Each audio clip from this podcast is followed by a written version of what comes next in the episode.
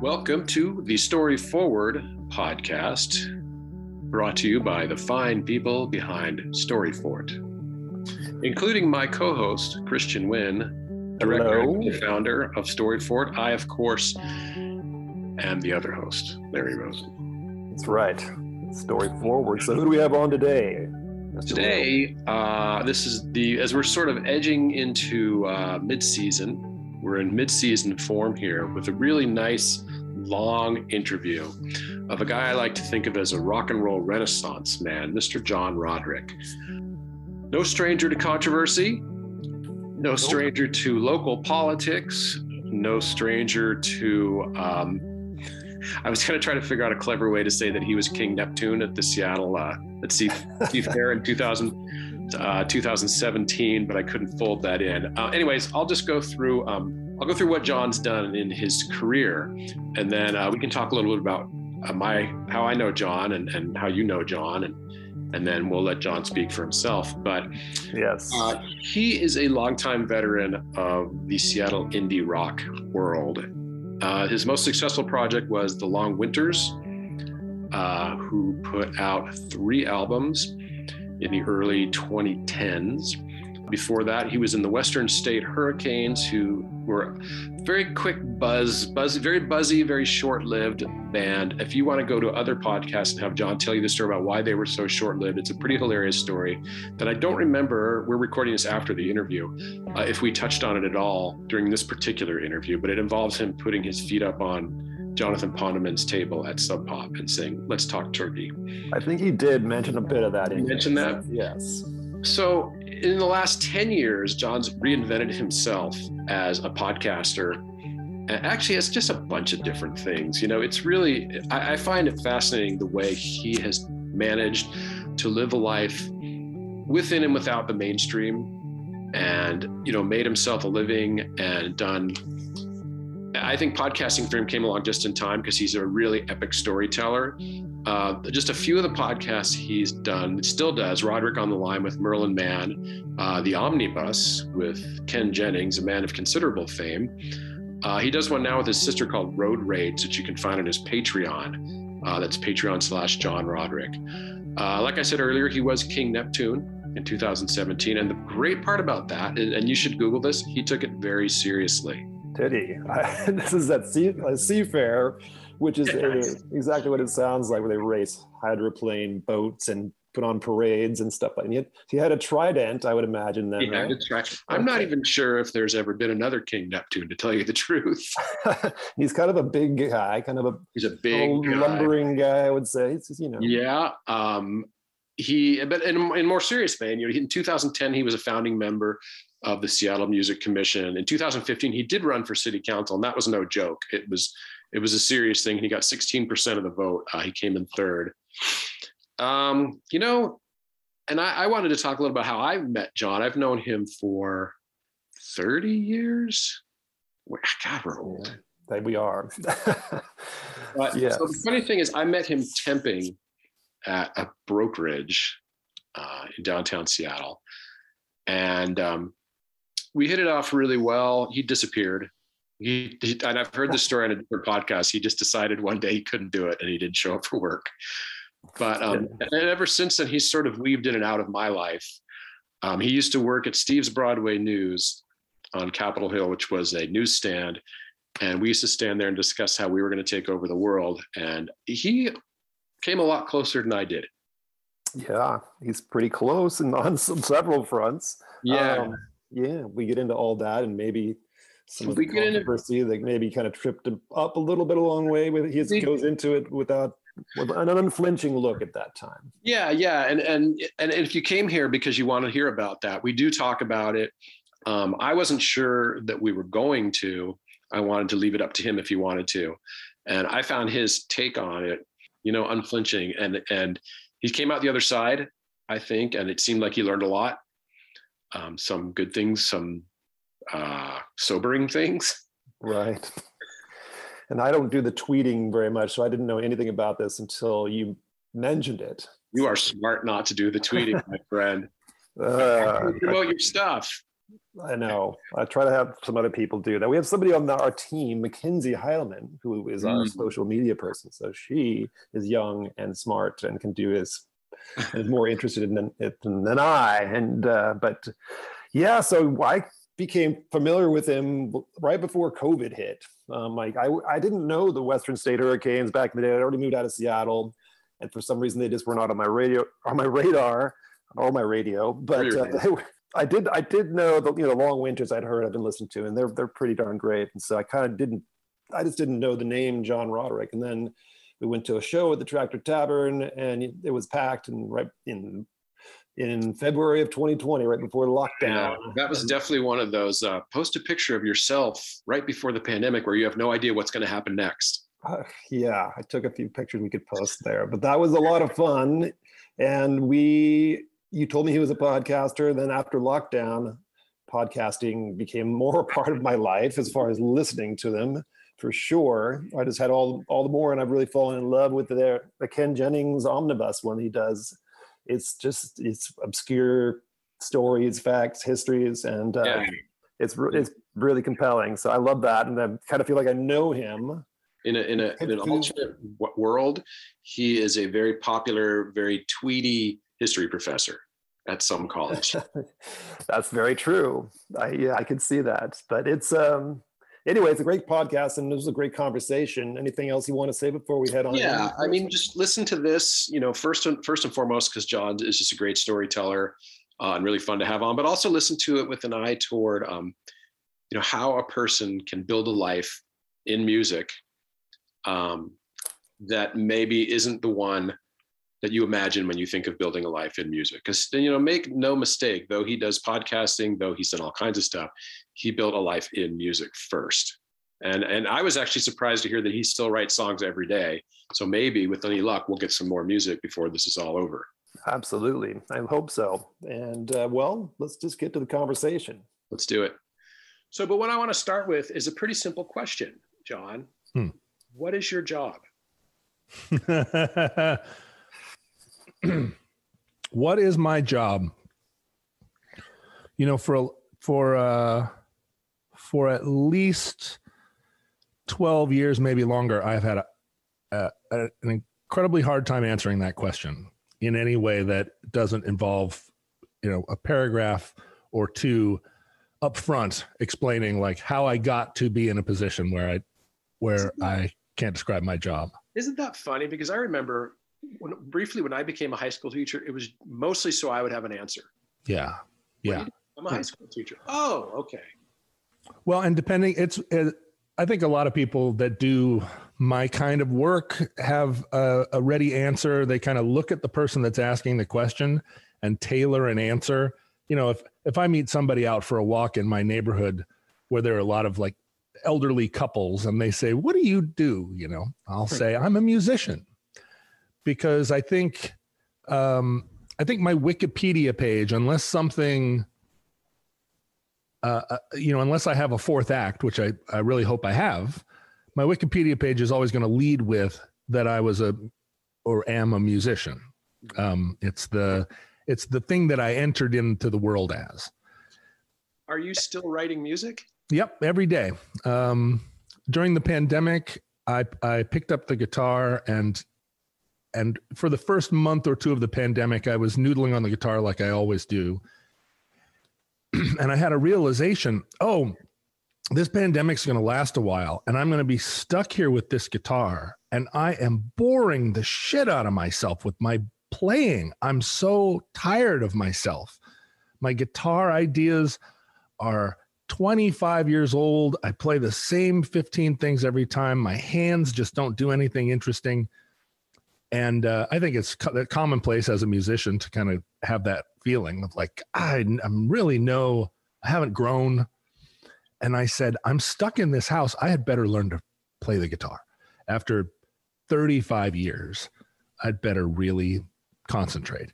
And I had all these mental ideas about what I could and couldn't do on the guitar. I had all these blocks. You know, my hands can't do that. My, you know, I don't have the dexterity. And I spent the whole pandemic playing the guitar, working at it. And I'm such a much better player than I have ever been. You know, I can do all these things now at 53 years old that if I could have done them at 23 years old, I would have been happier, I guess. I don't, who knows? You know, life is weird.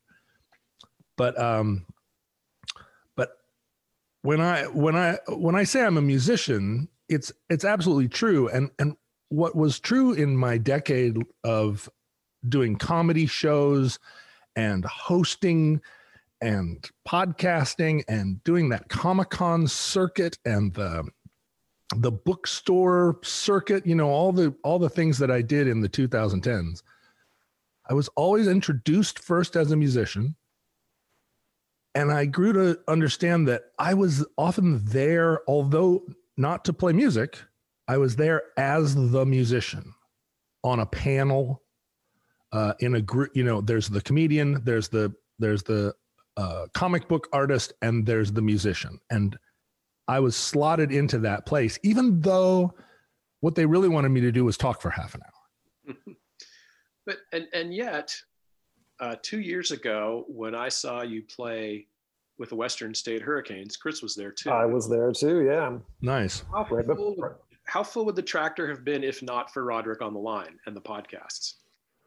Well, what's I think curious about my precise age and it's not it's not my age as much as the age that I was the the a the age you know capital A our age.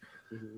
Um, I was late in indie rock, as you know, Larry. Uh, we're, we're in our fifties. I was a little bit. I was a year younger than Kurt Cobain, right? So I I if I'd been a precocious musician, I would have been very active in my 20s during the grunge period and then presumably by 30, I would have gotten a job at Amazon.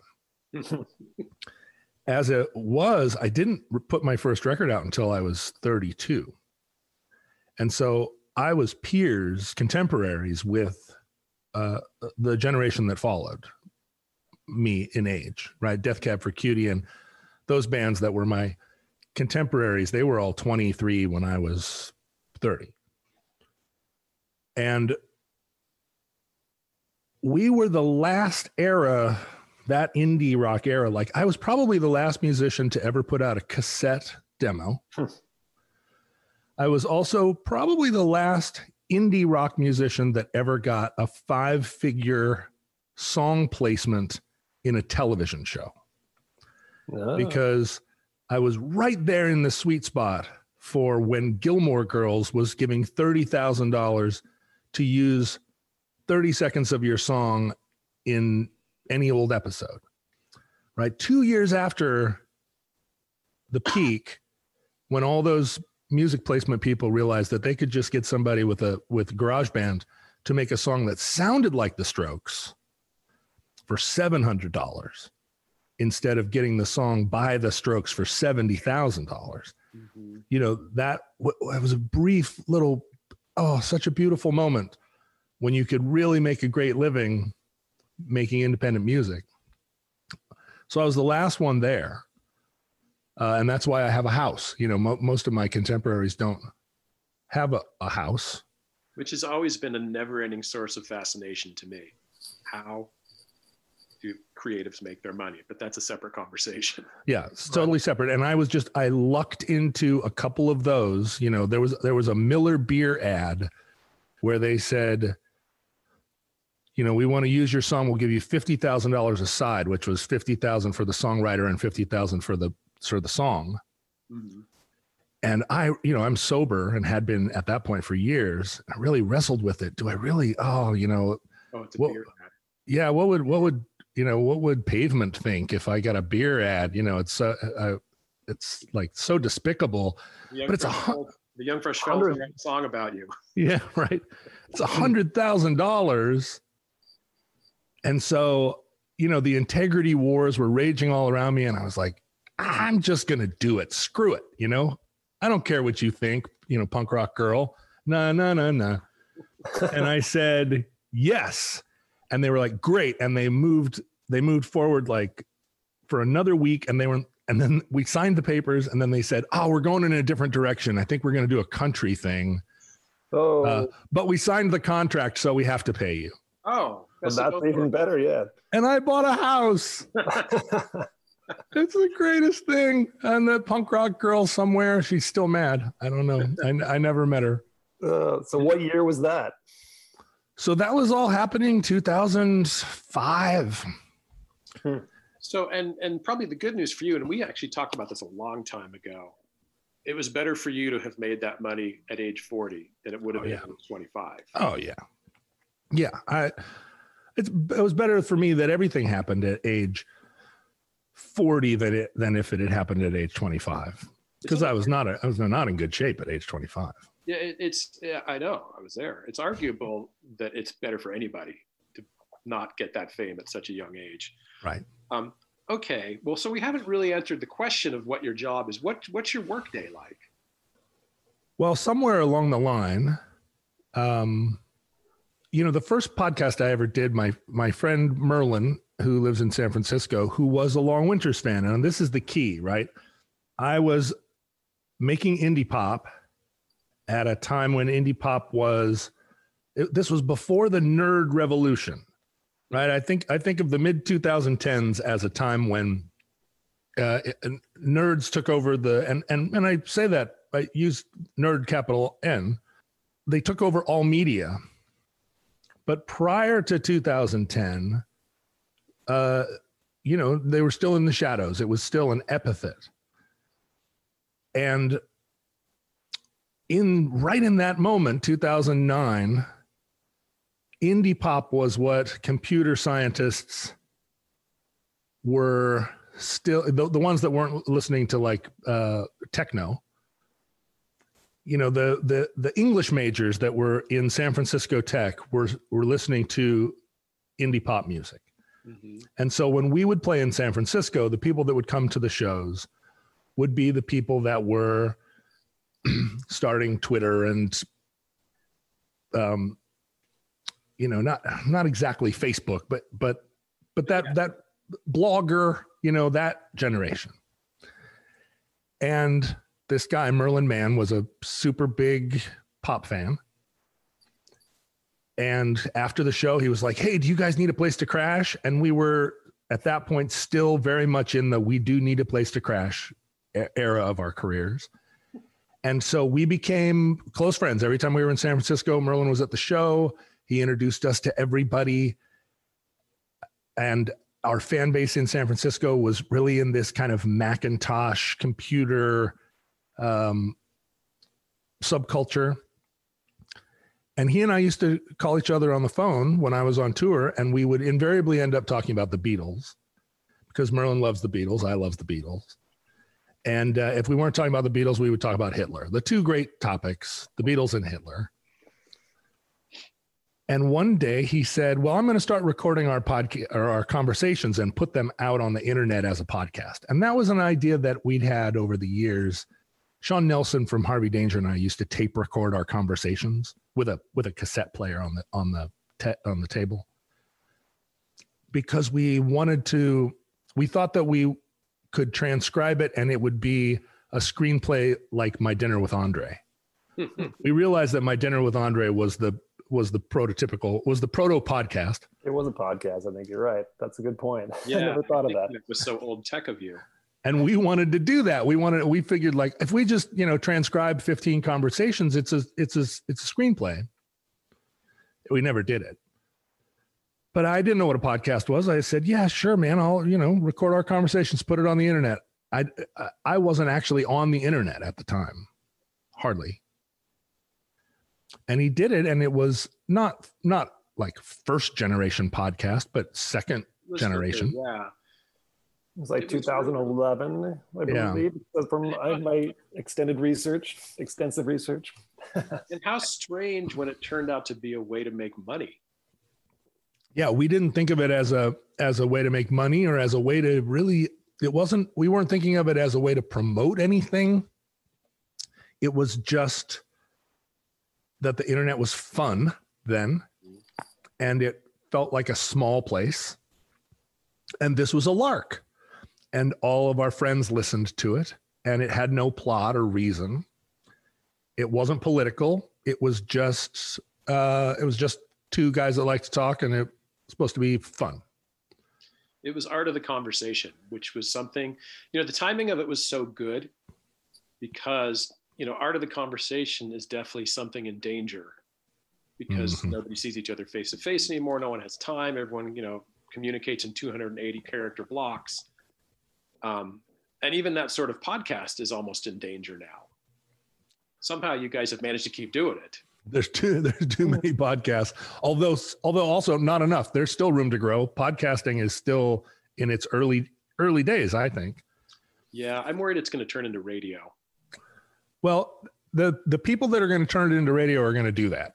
I've had so many people talk to me about what their vision of podcasting is, and I'm like, you know what that is? Radio. It's radio. But podcasting, for I mean, I lived through 10 years of people telling me that video was where media was going.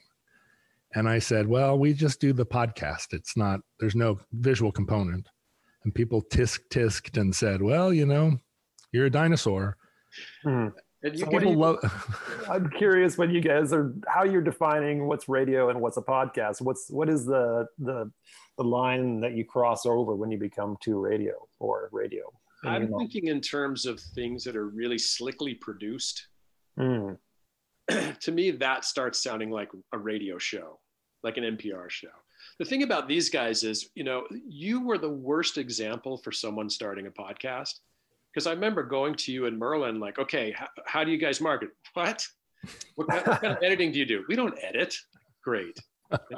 Remember, I'd gone to a. Um, this may not make it to the final this final podcast, but I had gone to a consultant in the early days of Is It Good for the Jews? Yeah. He told me like, yeah, you guys are good, but you know, you really need to tailor to an audience. You need yeah, to tighten it up. millennial audience. You need to change. We were using a um, Camper Van Beethoven song for our theme song. You need to get rid of that. Then nobody knows what that is.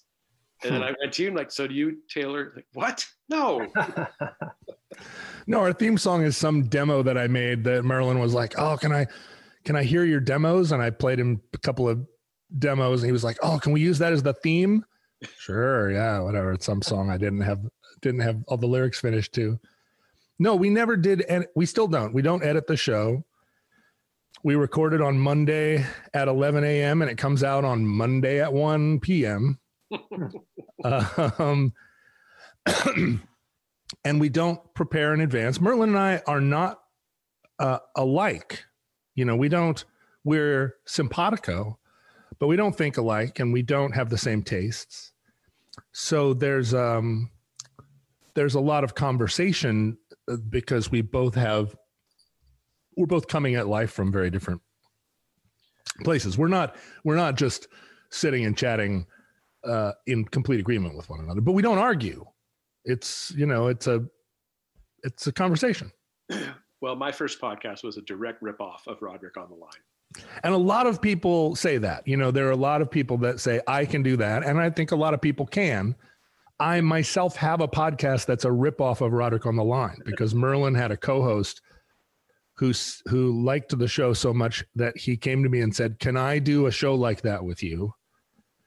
And at the time there it felt like Wild West. Like, why not? Why don't I have a show with every one of my friends, which is just this?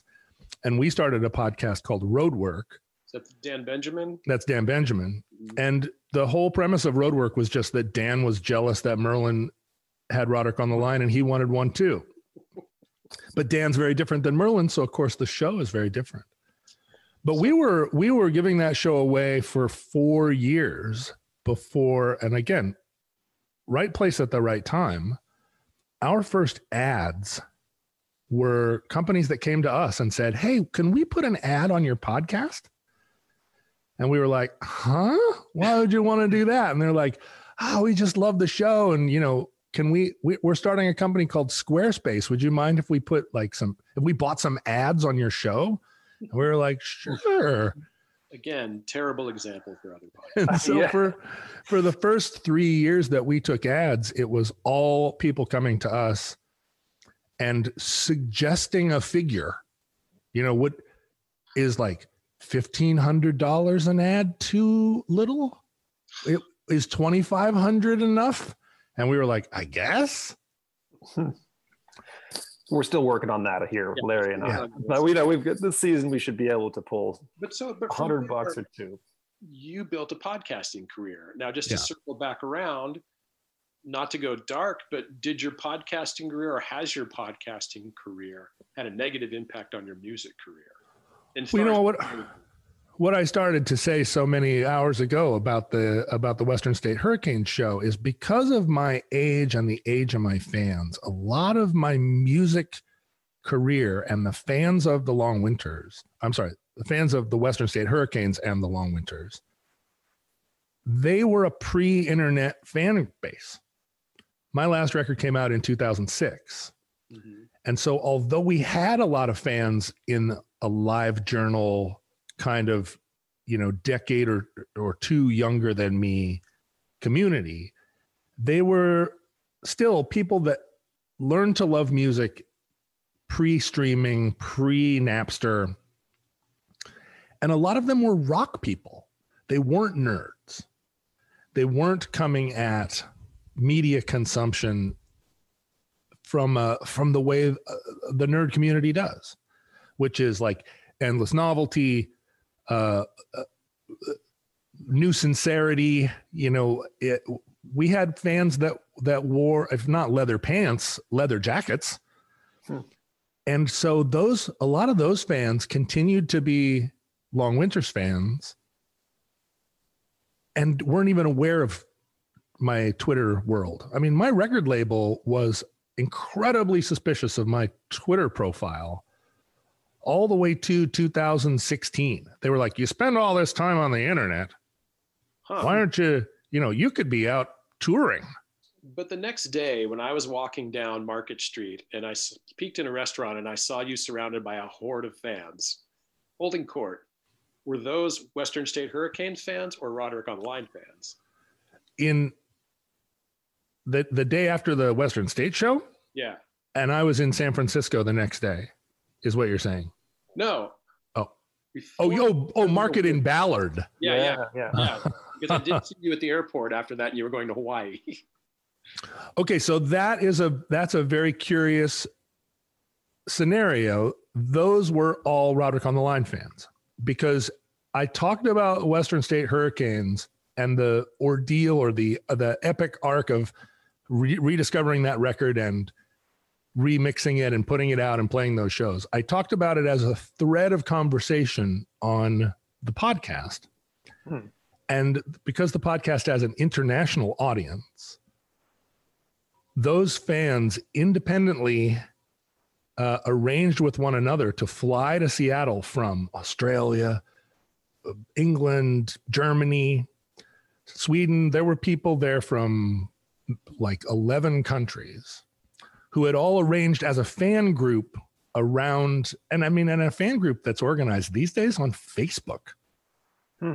that were podcast fans who had, who were so, um, who were so into the story thread of the making of that record as a as a they were consuming it as a story that they wanted to be at the show to see the you know the the resolution they knew it was just going to be a one time you know two two two sold out nights and so they all flew in and they, they had i mean there was a meeting we had a we had a meeting the night before the first show and there were 60 people in a restaurant So how? Hmm. This is a little off topic, but how is it different to reach fans that way than reaching them from a stage singing? Well, you know, the, the having been to a million rock shows, as all three of us have,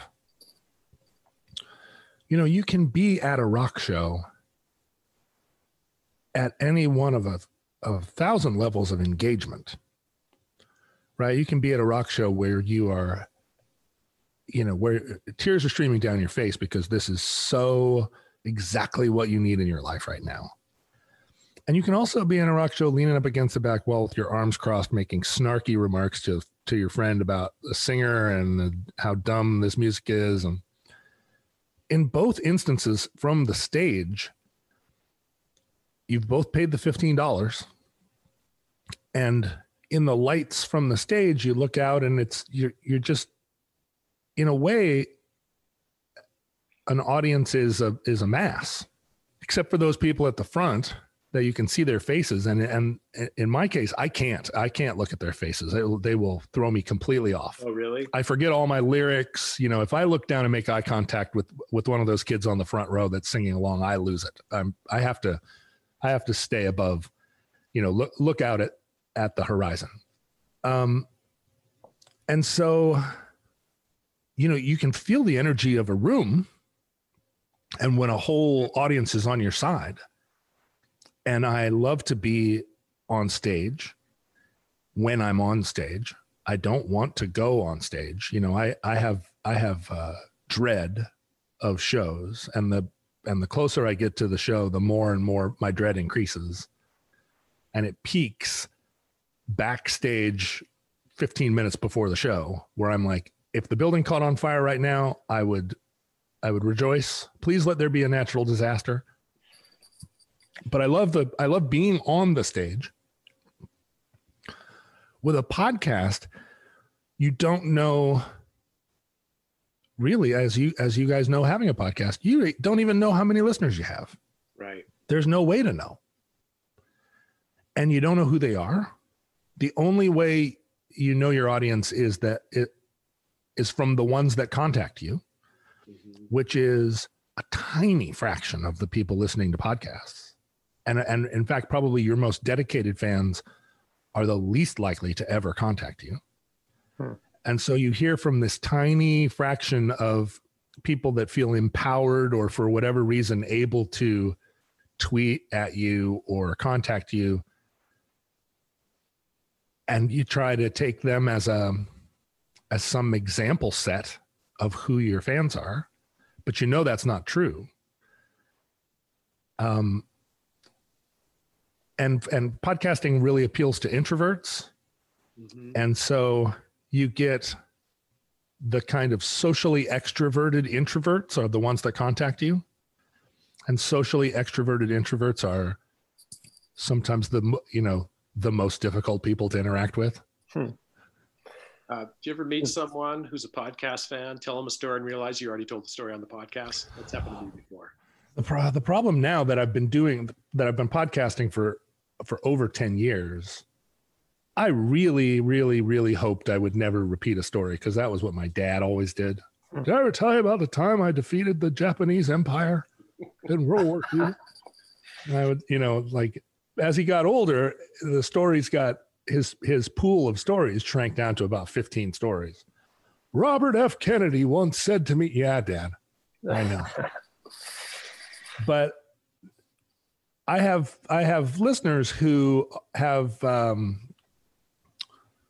a couple of them have incredibly uh, like adroit powers of cataloging, Oh, and a lot a lot of people keep databases. isn't there a whole Wikipedia? There there are multiple competing Wikipedias because different people have different systems of cataloging stories. So there's you know there's a guy in Sweden who uh, he doesn't transcribe the episodes. He recapitulates them in his own uh, language. He in, he interprets the episodes Yeah. and writes down not a review, but he uh, but a synopsis of the episode in his own way, in his in his private lexicon. And then there's a there's a a, a scientist uh, like a, a she's a friend now. Um, this Egyptian physicist who has the ability to remember the timestamp i- of stories. Someone on the internet will say, John was saying something about once about a uh, about a rocket powered bicycle, and in 30 seconds she will tweet at them, "Yeah, that's episode 247." right, right about this, right about the 27 minute mark. Well, so Wow. Well, I was going to ask one other thing on this regard um, too, as far as interacting with your listeners. I know I'm, I'm a big fan of the omnibus. Um, Yeah. I listen to that often over the pandemic. I got uh, Larry shared it with me at some point, but um, anyway, you guys do obviously have like the Patreon, and you have people interacting with you kind of built into the system. Yeah. And is that the first podcast you've done that with? Um, Yeah. How's that maybe changed your approach? Yeah, it, it is. And thank thank goodness that I mean Ken Jennings and I have very different also personalities and takes on the world. Our minds work very differently. And and that really stands out. You know, Merlin is a polymath and uh and someone who has a beautiful mind. If you if you could study Merlin, um, it's a and and contrast our two the way we think and the way we we uh, digest information. Uh, the contrast is part of the, what's interesting. But Ken Jennings's mind is actually a field of study in our culture. How does Ken Jennings do what he does? You know, to watch him during the goat, uh, the Jeopardy goat uh, contest, I actually flew down and, and was there in the studio. And to see it live is even more awesome than to watch it on television because you realize it's in real time. You know, they do that show in real time. If there's a if there's a, a minute for commercial, it's a minute on the stage. And then they reset and go. And he I've talked to him for a dozen years about how he uses his brain, how his brain works. And um, he doesn't know, uh, obviously, and I and I don't know but but one of the skill sets that he that that he has that I don't is that he's a very organized man. You know, he's he's he's like my uncle Jack. He wakes up in the morning and he has a meeting. He you know, he has to have breakfast because he has a meeting at nine. There's a little Felix Unger and Oscar Madison vibe. Yeah. Cast. And I don't I don't have a meeting. You know, if I if I can go if I can go a week without a meeting, I'm I'm uh, happier. And Ken just his day is ordered, and so we started to interact with our fans and bake that into the show. Hey, write us at a certain Patreon level. You can suggest a show. We'll meet you on a Zoom call after after our podcast today. I have a Zoom call with a supporter of Omnibus. Ken and I will meet with them. I think that you know it's someone in Thailand who's been giving to the show long enough that we'll talk to him for an hour on Zoom. But Ken administers it. And if I'd done it, well, I've been trying to do it because I started a, uh, I started a Patreon, a separate one, during the the Bean Dad episode earlier this year, um, as a place to kind of ha- let my fans have some privacy, in a way. Uh, but I'm bad at the admin, you know, fan support, like people, particularly fans who want that daily interaction which like i say i came from that generation of rock musicians that never expected anyone would you know like i loved judas priest but i never wrote a letter to rob halford. What would i have said to him? And what would i have I, and did i want him to reply? I don't think i did. And so i came up in a little bit in that mindset and i still have it to this day like why would you want to talk to me I get that you do, but but I wouldn't want to talk to you if I listened to your show, you know. Um, so my fan service is not good. Well, Ken just approaches it methodically, and he sends me an email that's like, "There are nine people who have sent us the following eighteen things. You need to pick two. Here are the ones I'm picking." You know, like he's a dad for me. I feel like when you started Omnibus, that's when it was official that you were a pop professional podcaster. You know because you at first you you had you had you were a part of a network. I remember you telling me about like they've got this thing set up and and, and it's ken jennings who people already know. Um, is that accurate? Was that a, a turning point? Yeah but omnibus is hard work must be uh, it's hard work because um, you know i'm i'm working with ken and he's not going to he's going to ask me questions about the thing I'm supposed to know everything about, right? Like we quiz each other. Um, oh, that's interesting. Well, what would you know? Like, what did her father do? And you've got to have an answer. Hmm. Um, well, it also sometimes you know sometimes you have to drive. Usually, you don't have to drive in a podcast. Yeah. And sometimes you have to read live reads which you didn't have to do before. You know, it's yeah. a it's a it's a real grown up podcast. Yeah, there's a lot more to it, and and um, the night before we record, I'm always you know really kind of stressed and busy working and then the day of recording is hard you you uh you work for 6 hours recording a podcast that requires that much thinking and by the end you know i'm hungry i'm tired like it, it's a full day's work. And you think of it as you don't realize that mental work is uses so much energy and so many vitamins until you do a full day like that where you're like i just have to be because you it's not just that you're thinking you have to be also be on and you have to be on and informed. And it's you know it's it's easy to be on. Yeah. it's harder to be informed but it's really hard to be on and informed what Yeah. an interesting exercise for you for someone who can riff for hours. Yeah, and and I think I always fall back to one of the ways that Ken and I think about the way our minds work is I do put everything into the context of a story. Like I I I think everything I know fits into a kind of global architecture of the story of the story of the world as I know it.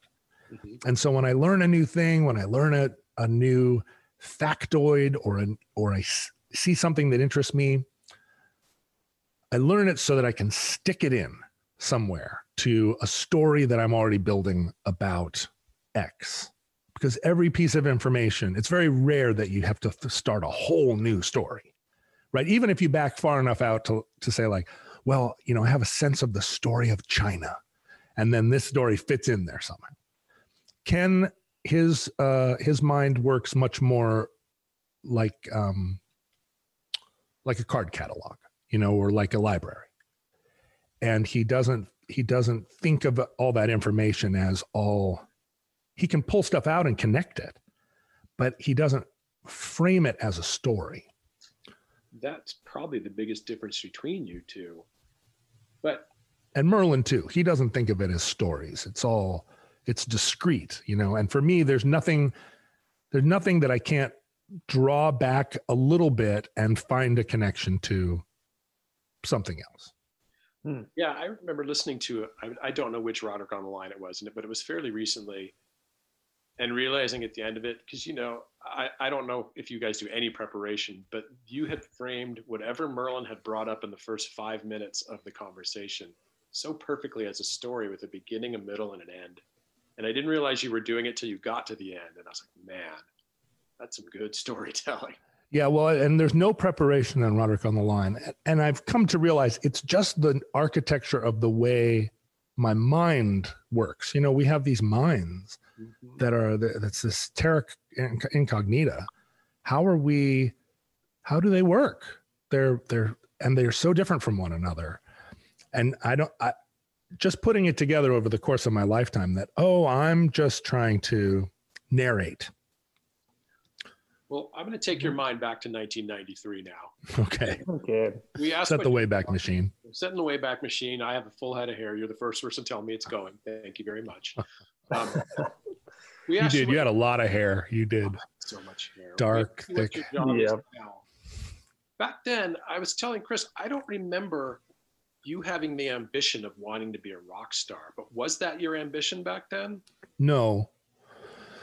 No, I I always thought I would be um you know, I came up in that in that waspy media world of the 1970s where I thought that I was going to be a journalist or a writer, a uh, an uh you know, uh, somebody that worked at the Washington Post.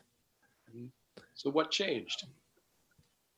Well, I moved to Seattle and it was just coincidentally right at the, you know, nine months before um, everything started. There, not it had all been in motion for years, as you guys know, but right before the three big records of 1991 came out. So I was there nine months before that. So I just barely had the ability, had that feeling of like, what is happening before everything kicked off. So how did you pierce that? If you got there, you said earlier, you know, you weren't really part of that. You were part of the next generation of all the guys who were younger. than- But by the time you put out an album, you seem to already know a lot of people who could help you, who could play on it, who could produce it. How did you do that? Just being a general man about town?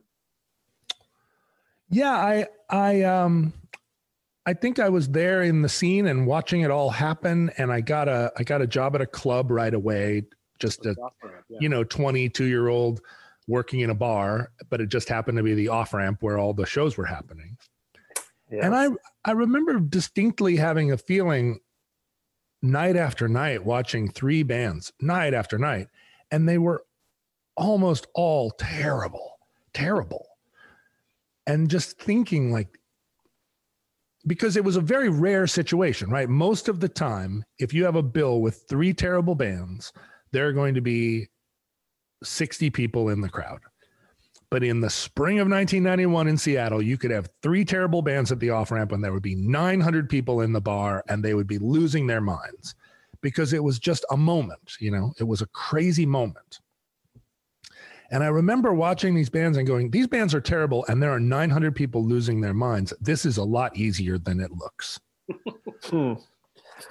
So I'm, curious that what, so you're there in 1990, 91, um, but the Western State Hurricanes, um, I don't believe were founded or established until 1998. So Yeah. yeah, what was that kind of the in-between time like for you? Like when Larry knew you at the temp agency.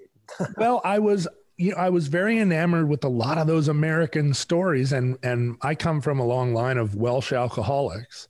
And I knew from the time I was 15 that alcoholism was a was a big component of um what was going to happen to me, right? My brother was a chronic alcoholic, my father was one, his father was one.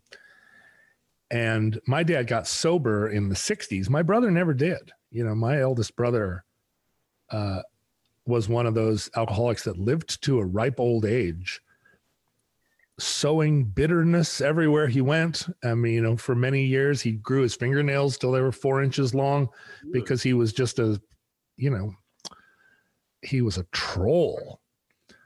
And at 15, I knew this was in my future. I mean, the first time I had a drink, I was like, okay, okay, here we go.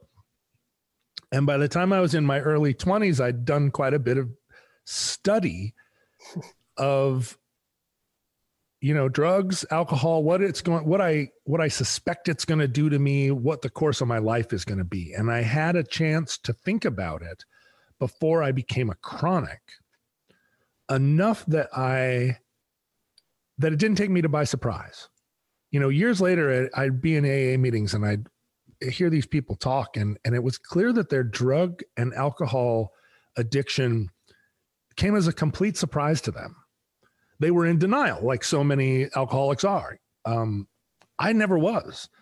You know, I was told I was an alcoholic before I ever had a drink. Hmm. And so by the time I was 22, I'd kind of, I mean, by then I was an alcoholic and a drug addict, but I also understood that it was going to be a fact of my life, but it didn't have to be the thing, it didn't have to be the defining thing it didn't have to kill me and so i you can't say that i was careful exactly because i was pretty uncareful. Uh, i but i threw i threw myself into drugs knowingly. Like i'm going to do this. I'm going to get really really addicted to drugs. And in the grunge moment, that also seemed like a very popular strategy. and um and I wasn't imitating I had I had thrown myself into it, you know, in 1986. I had made this commitment to myself like you're to you're to have some bad years. But it's not going to be the end. You just have to do it. You know, you can't not because the alternative is uh, well, there isn't an alternative for for you. So you just have to find a you have to find a path. And so for most of my 20s, I um I was on drugs and trying to have it not kill me. And I followed this this path through it and it was crazy how it resulted in all the things even even with a sort of careful attention to it i didn't have i ended up without a home. I ended up without um, nutrition. I ended up going to a to a third location with uh, not even a hippie with you know like first go to third location with a hippie and then with a meth hippie and then leave the hippie out and it's just you know with a meth dealer and then with a meth dealer's friend. And i uh i wasn't trying to to go there. But when i when i got there and i remember very distinctly uh, a, being in a place where it was like wow you know here it is. Like i'm not a tourist here. Mm. this is my new home. And uh and i see i see the there there isn't a path back right now you know there's not um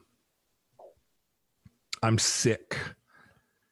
And uh, i was able to get sober there in the in my late 20s but so that whole period between realizing like wow rock music is is fun and uh and it feels it feels doable.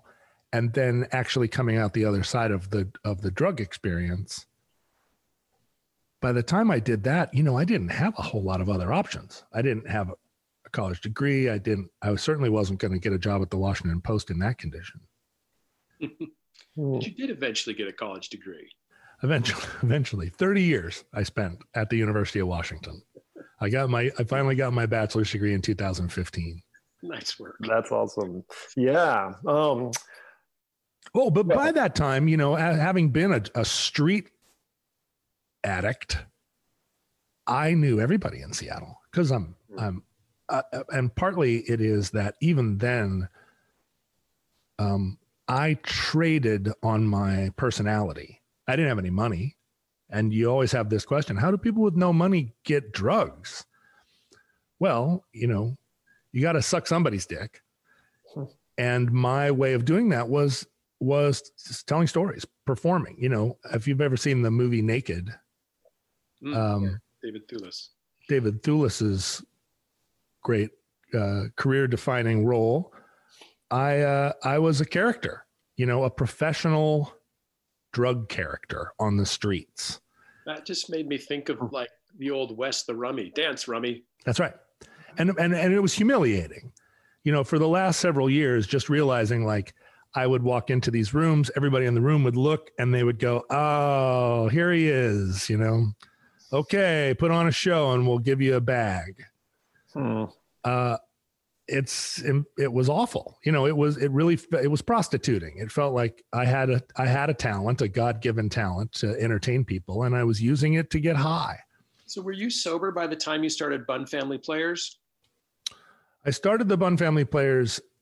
Our first six months of practice, I was not sober, and it was a thing where the practice space, the instruments, the the whole concept of the band was being managed by other people, and I had bit, you know, and they were like, finding a lead singer is the hardest part of of putting a band, really, uh, finding a good one.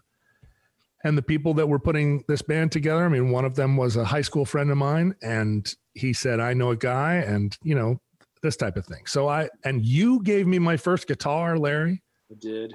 Um, Terrible guitar. it was a terrible guitar, and I was, and, and I showed up at this practice with this terrible, and I had been in a couple of bands in this way, right? Where people I was doing drugs with who were, wanted to start a band, they were like, Hey, the guy, you know, the, the guy in the jester hat, let's get him to be the singer. I was actually in a band with Jim Roth, who ended up in Built to Spill. Wow. Um, Jim Roth was the second guitar player on Built to Spill. And we were in a band together where I was the lead singer, and my job was to dance around with my jingle stick. so when did it become an ambition of yours? Hmm. I've thought about that a lot because now at 53, I'm trying to reconnect with ambition. Hmm. A lot of the things that have happened to me in life, I was in a lucky place at a lucky time. I did, you know, just kind of stand there when when people said, "Can we advertise on your podcast?" You know, all these things where if I had planned it, I couldn't have. I couldn't have done it if I'd had a plan. And and what I had was just a willingness every day to wake up and say, even even suffering from depression, even um, on drugs, I woke up every morning and said, well, probably something good's going to happen today. You know, I never started the day thinking another shit day in a shit world. Hmm. I certainly had that voice in my head, but my my first thought every day is like, I bet you everything's going to work out. Um, but now trying to think back to the time when I was working, you know, I was sober, I was writing songs, I was working 18 hours a day on my band. And we were getting paid $100 for a show if we were lucky. and somehow I I got a van and kept a band together and got a record label and went on tour and did everything associated with that. I I always tour managed us. So I never hired anybody to do it.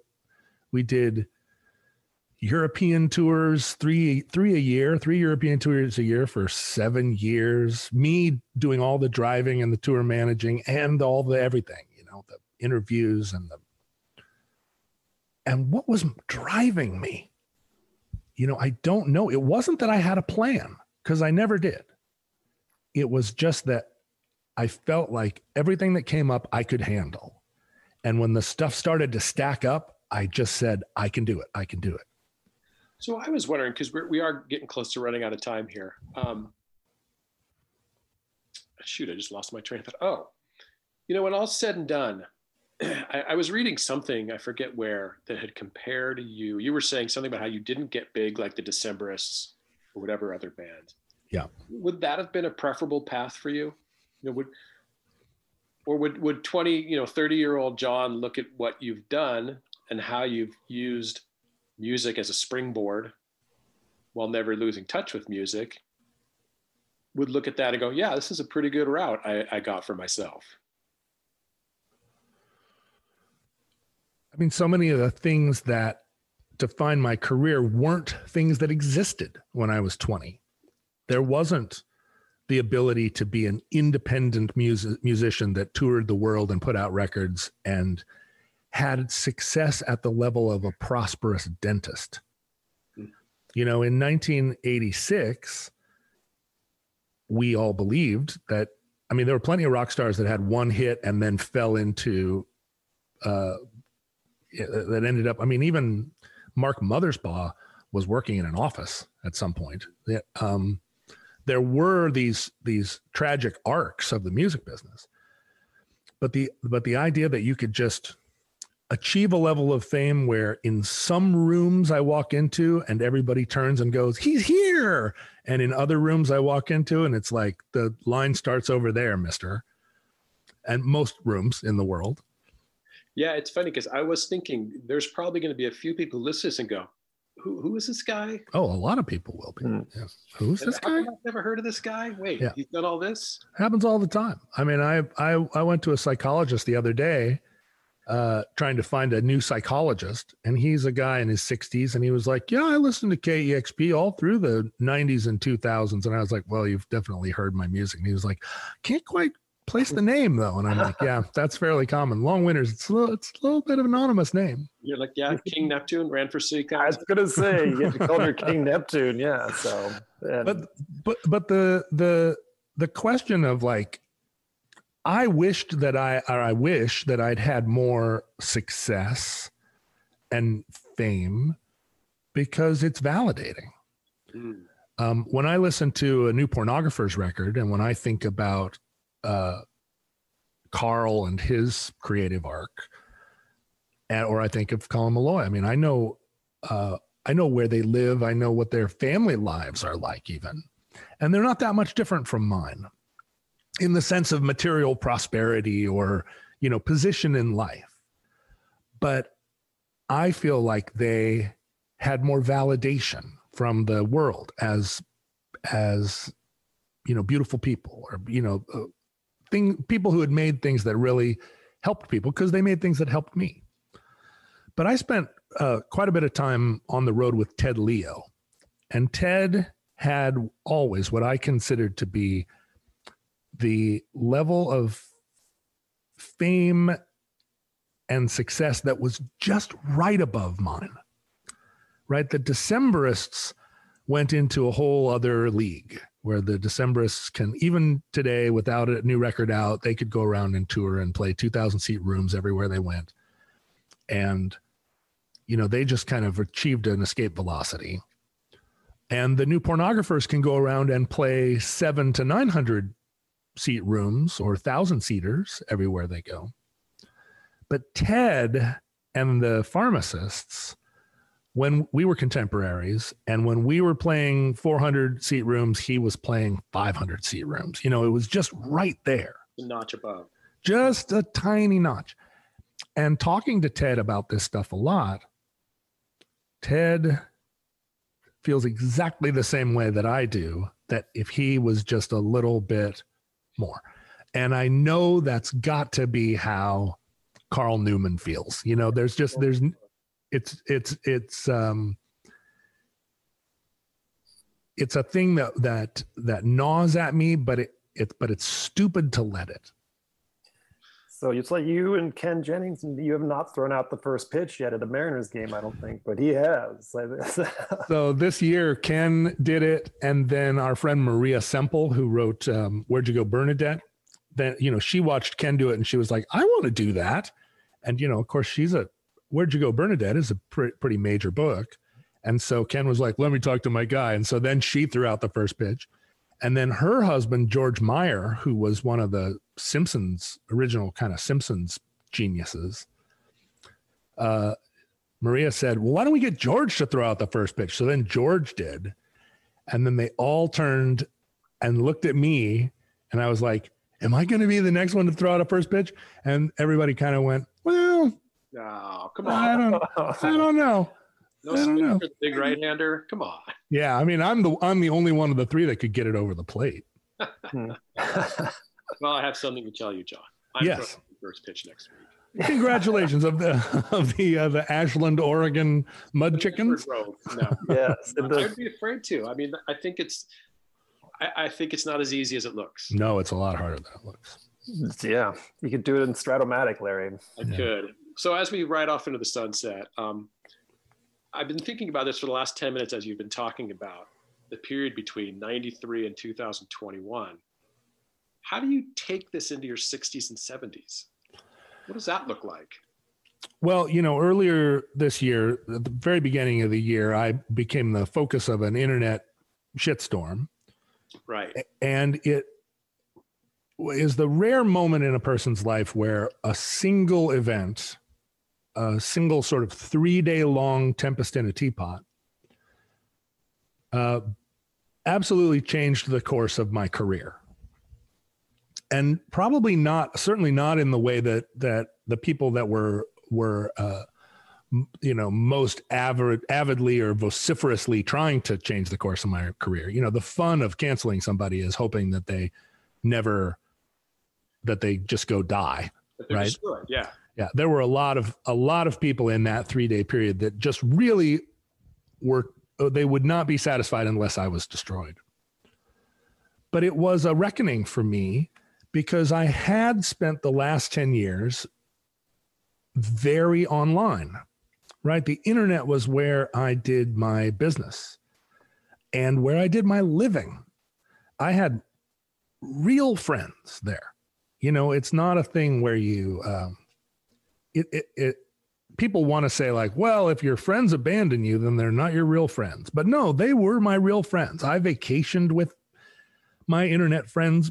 We i went to their homes and they came to mine. I mean we were i was very very close with a, a dozen people who um, whose names you would recognize that we met on the internet and our lives were lived on the internet I lived and died by the internet.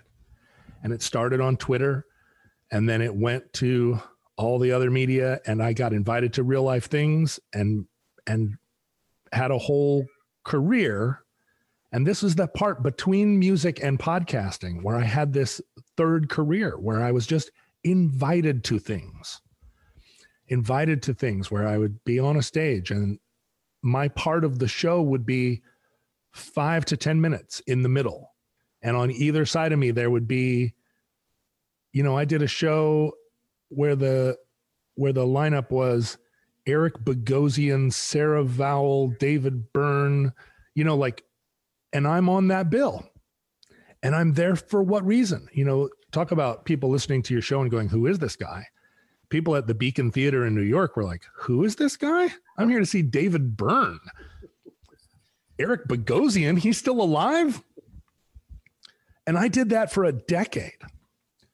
And then I was the subject of a of an internet uh, shitstorm, and that world went away, and it went away all at once because the people that live there live by the laws of that place, and the laws of that place are unique to it. They're not the laws of the world.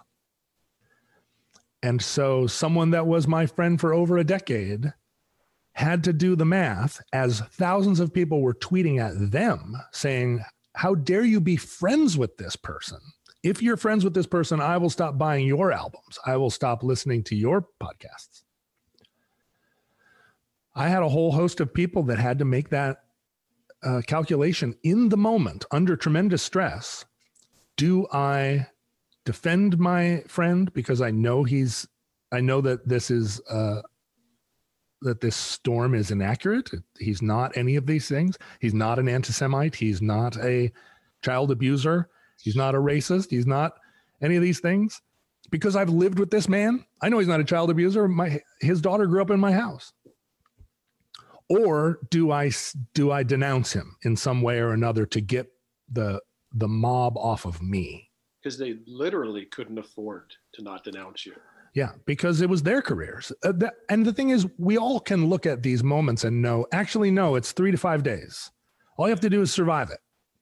Three to five days later, you've got that tiny fraction, that that percentage of one percent, who are actually online screaming at people. That's not the mass. That's not the. Those aren't the people. It's a tiny, very vocal fraction. But when you're sitting on Twitter every day, when Twitter is your life, and you get 50 tweets in an hour, you don't think, oh, this is just 50 people out of 500,000 people that listen to my show. No, you think those 50 people represent the silent majority because they're so loud.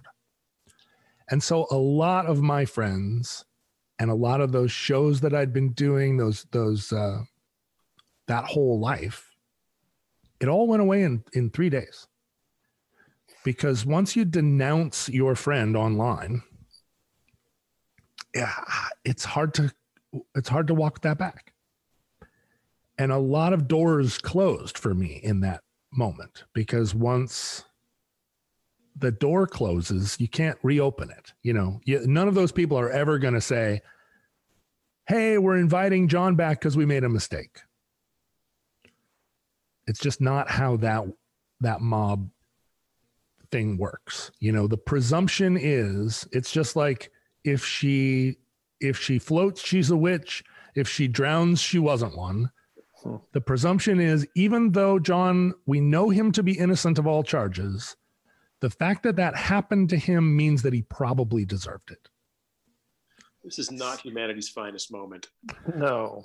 And so I'm here 53 years old and I have it's not a thing that like in in the past where I just sort of slide into the next cool thing. What happened? Oh, I guess I'm, you know, I guess I live on this boat now. No, it's a it's a it's a cold line. What do I do now?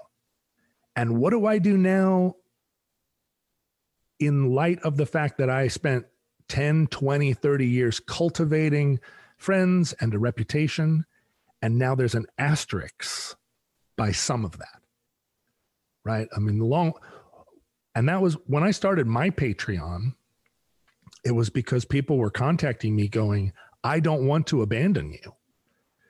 And I started a Patreon and said, Hey, this is a place, you know, it's got a message board.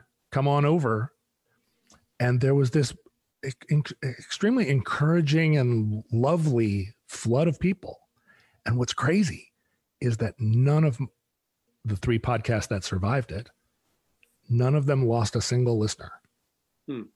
You know, you would think given and this is this kind of proves the the idea you would think given the the how angry people were that that my shows would have, you know, would have would have lost listeners in droves, but it didn't happen.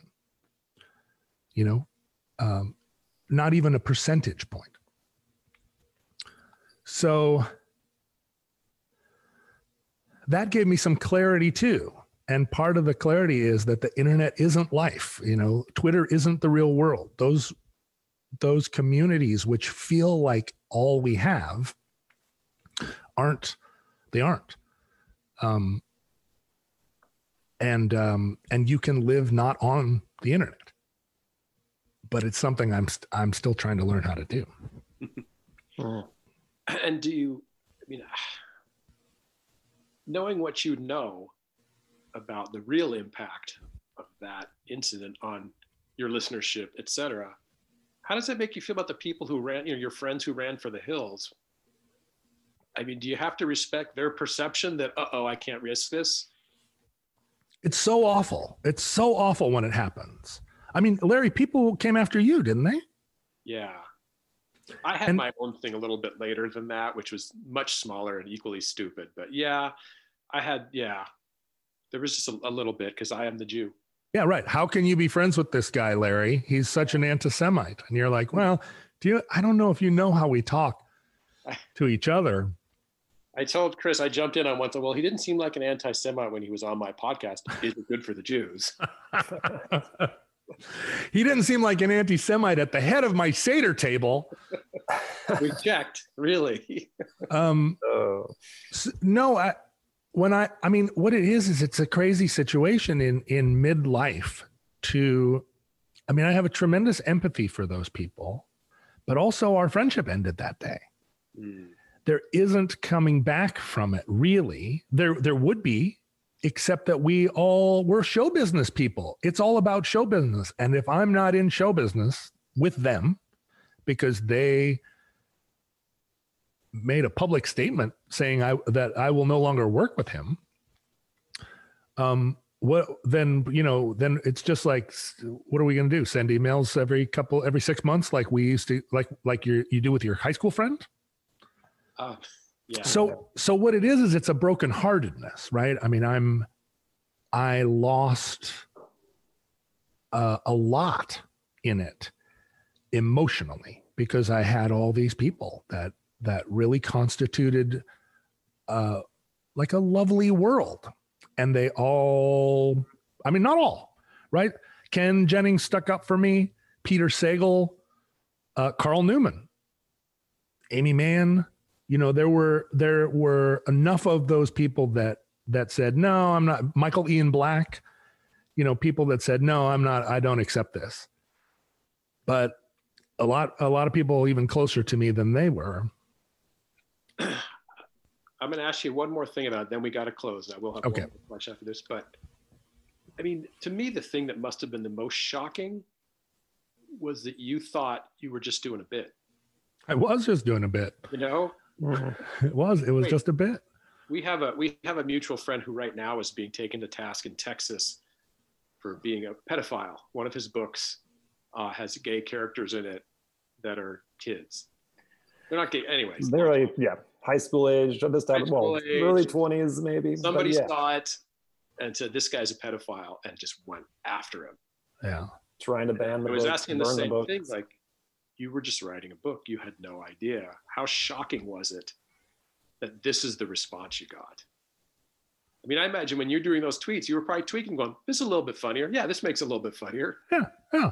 I mean, my my uh, my internet persona. It's why I didn't lose any podcast listeners because they're with me every week and they know part of my bit is that I'm one of those dads that's like, all right, now, you know, we're going to eat this, this, we're going to eat this spaghetti dinner, but dry.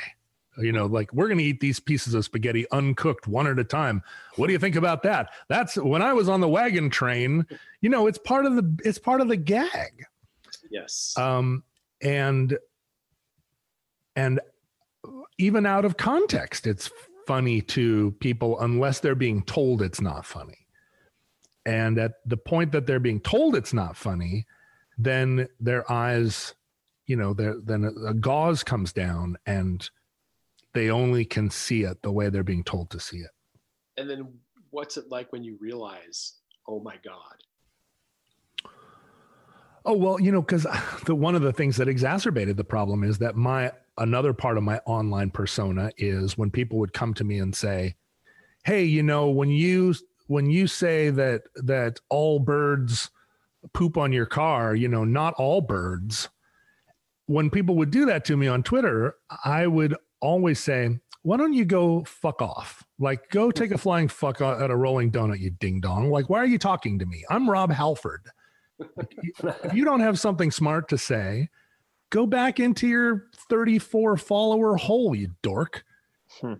And so for the first six hours of the, you know, the first 12 hours of uh, after I posted it, most of the replies were, ha ha ha, you're such a black good dad. We love you. Signed your fans. And the first few people that were like, that constitutes child abuse. Hmm. I, I, went and looked at all of their uh, bios, and they were they were this little cluster of people from Kentucky. And I was like, oh, this got retweeted by somebody who thought it was funny, and it found some purchase in a community in Kentucky of probably QAnon moms who believe that all liberals are eating children. And so my replies to them were like, well, you're an idiot. You know, mm. go eat shit and die in a funny way. Eat shit and die in a funny way. That's but.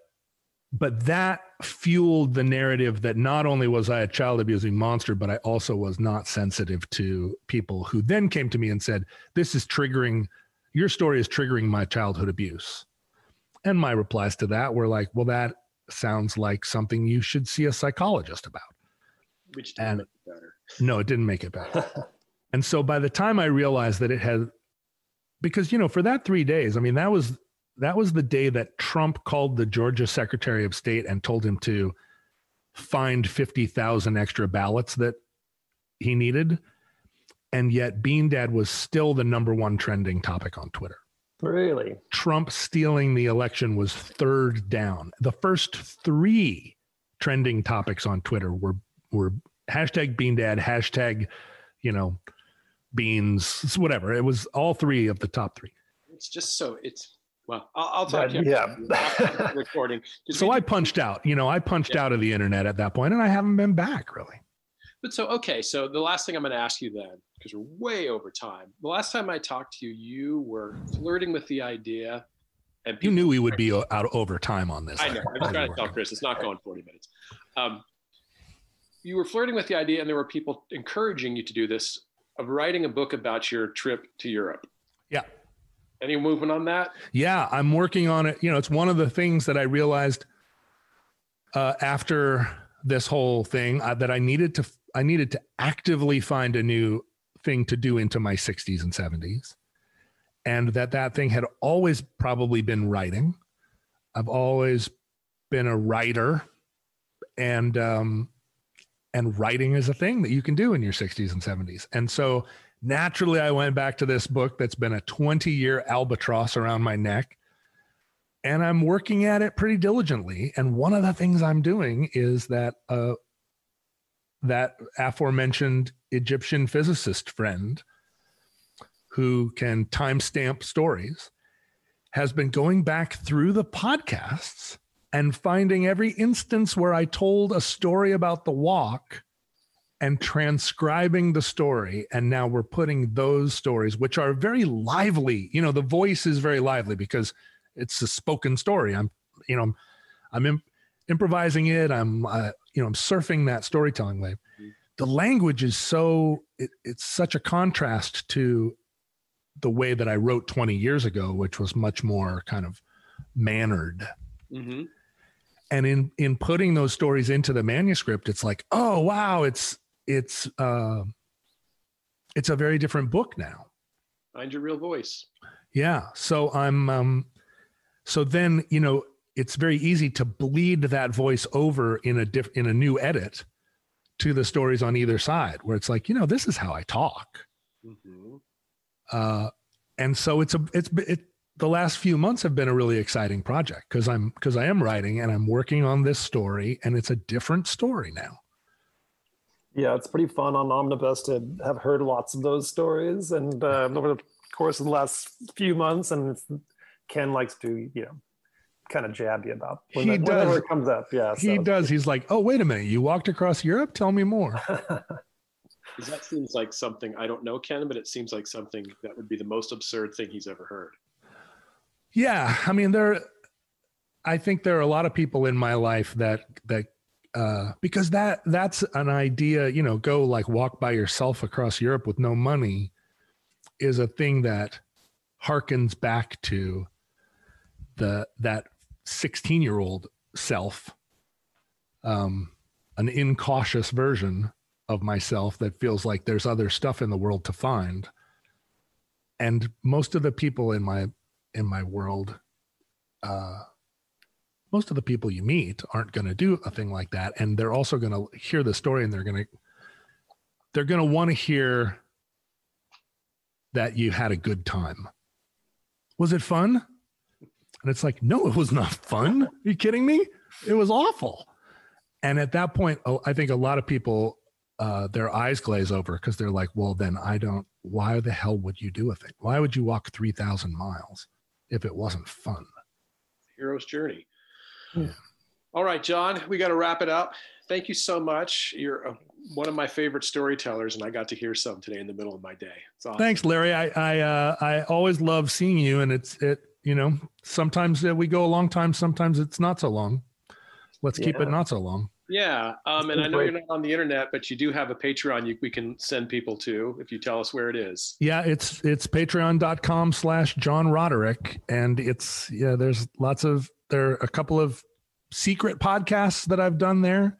Um, there's one with my sister called Road Rage, where she and I talk about uh, how other drivers are a window into the decline and fall, but also a window into our own pathologies because we both respond to other drivers in varying ways. Uh, and those are those are all at uh, patreon.com slash John Roderick. Well, awesome. Yeah, thanks so much for coming on, and um, maybe we'll get you to Boise, Idaho for our my my pitch to every guest, just about. But Well, Christian, I've always wanted to come to your festival from the from the very beginning. A lot of my friends have played it. Yeah, we you, sh- you should get it. I don't know. We can we can get you in. I don't know. At least on the storyboard side of things, we can. But- Yeah, storyboard is such a cool thing, but you know, I don't I don't want to make any of your other guests uncomfortable. Oh, we like to do that. Larry, Larry already does, so we're fine. I don't Okay. make anyone uncomfortable. It's No, you don't. That's true. Um, but yeah, there's lots lots cooking, so we'll be in touch for sure. All right, great. Fun, fun to see you here. And we are back. I am out of breath just listening to that great barrage of words we just shared. So we're not going to take much more of your time here. I don't think there's much more to add. I hope you enjoyed it. I know I did. Let's get to the part where we thank all the people who made this possible. That's right. I want to thank our man Brett Battistane, who is the the main force behind Eavesdrop Studios, where we do a lot of our recording in normal times, and also uh, he does a lot of the production work with Jared Bostrom, and that's uh, at ease e a s e dash drop.com. I also like to thank the Story Forward team, some of those people you just mentioned, plus a few more, I imagine. Yeah, we have Mackenzie Heilman, we have Joe Davidson, we have Jared Bostrom, who I did mention, and then we have a couple of tangential folks we're bringing in after this year's story forward in March. Hmm. Uh, and, and I'd like to thank John for spending some time uh, with us. If you'd like to interact with Story Forward, you can do that in a number of ways. You can go to our Facebook page, Story Forward. Uh, you can follow us on Twitter at Story Forward. Uh, we're still working on revving up the other social media platforms because you know we we're have Instagram. We have Instagram. We so, do. Yeah, Right. Is it at Story Forward? I'm pretty darn sure. Yeah, I think It it might sure is. an underscore in there too. But you can just put story forward and you'll find it. We'll search for Story Forward. We'll be better at this next time, promise. We're in mid-season form. Yeah. Uh, and as for me, you can find me at that Larry Rosen. That is Instagram and Twitter. If you I don't know. I don't know what you would hear if you follow me. You'll you'll see pictures of where I live, basically. You're with, gonna, uh, so you take your attached to it. maybe in light of John's story, maybe one little anecdote you always say is don't try to be funny on Twitter. That's that's your formula. So Yes, that's our advice for you out there today. people. that is our advice. That is sound advice. So until uh, next time, uh, keep moving that story forward. Yeah, it sounds like a good plan.